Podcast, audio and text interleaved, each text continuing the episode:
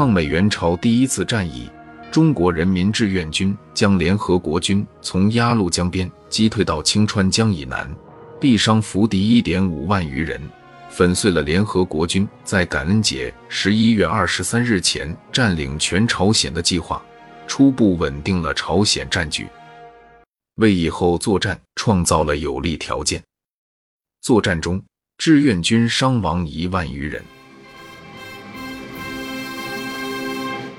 志愿军入朝参战并取得第一次战役的胜利后，美国政府依旧坚持以军事进攻迅速占领全朝鲜的计划。联合国军总司令麦克阿瑟决定在朝鲜战场发动总攻势，计划先以地面部队进行试探性进攻，然后以美军第十军在东线、第八集团军在西线向北发起总攻。在圣诞节十二月二十五日前结束朝鲜战争。一九五零年十一月二十三日是美国的感恩节。除了让人头疼的北朝鲜游击队，联军的北方前沿已经连续三个星期没有战事了。美军在朝鲜的后勤物流能力在此时达到顶峰。送些美国火鸡过来，显然算不得什么难事。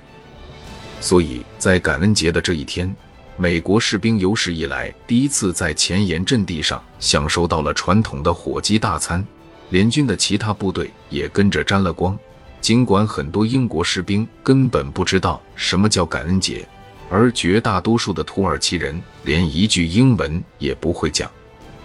司令部圣诞节回家的承诺。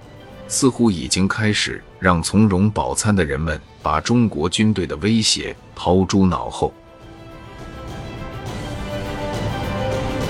十月底，志愿军像猫一样扑向美军，却又在激战正酣之际突然脱离了接触。英国政府几次三番想对美国人施加影响，劝说他们不要试图靠近鸭绿江，以至于彻底打破这一地区的战略军事。然而，却鲜有几个美国高官对这些英国老古董的提议表示出什么兴趣。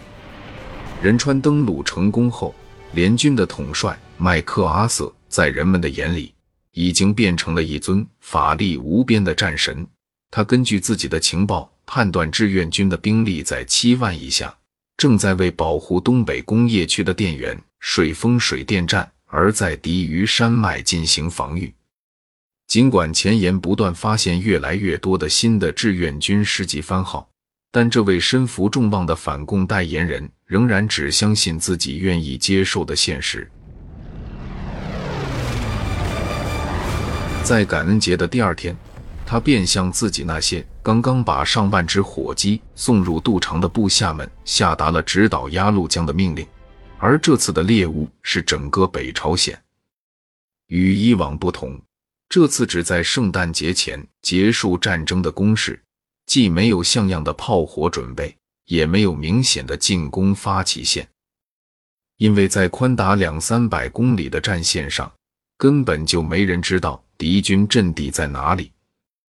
在悠闲而平静的进军路上，一位苏格兰士兵在家信中写道：“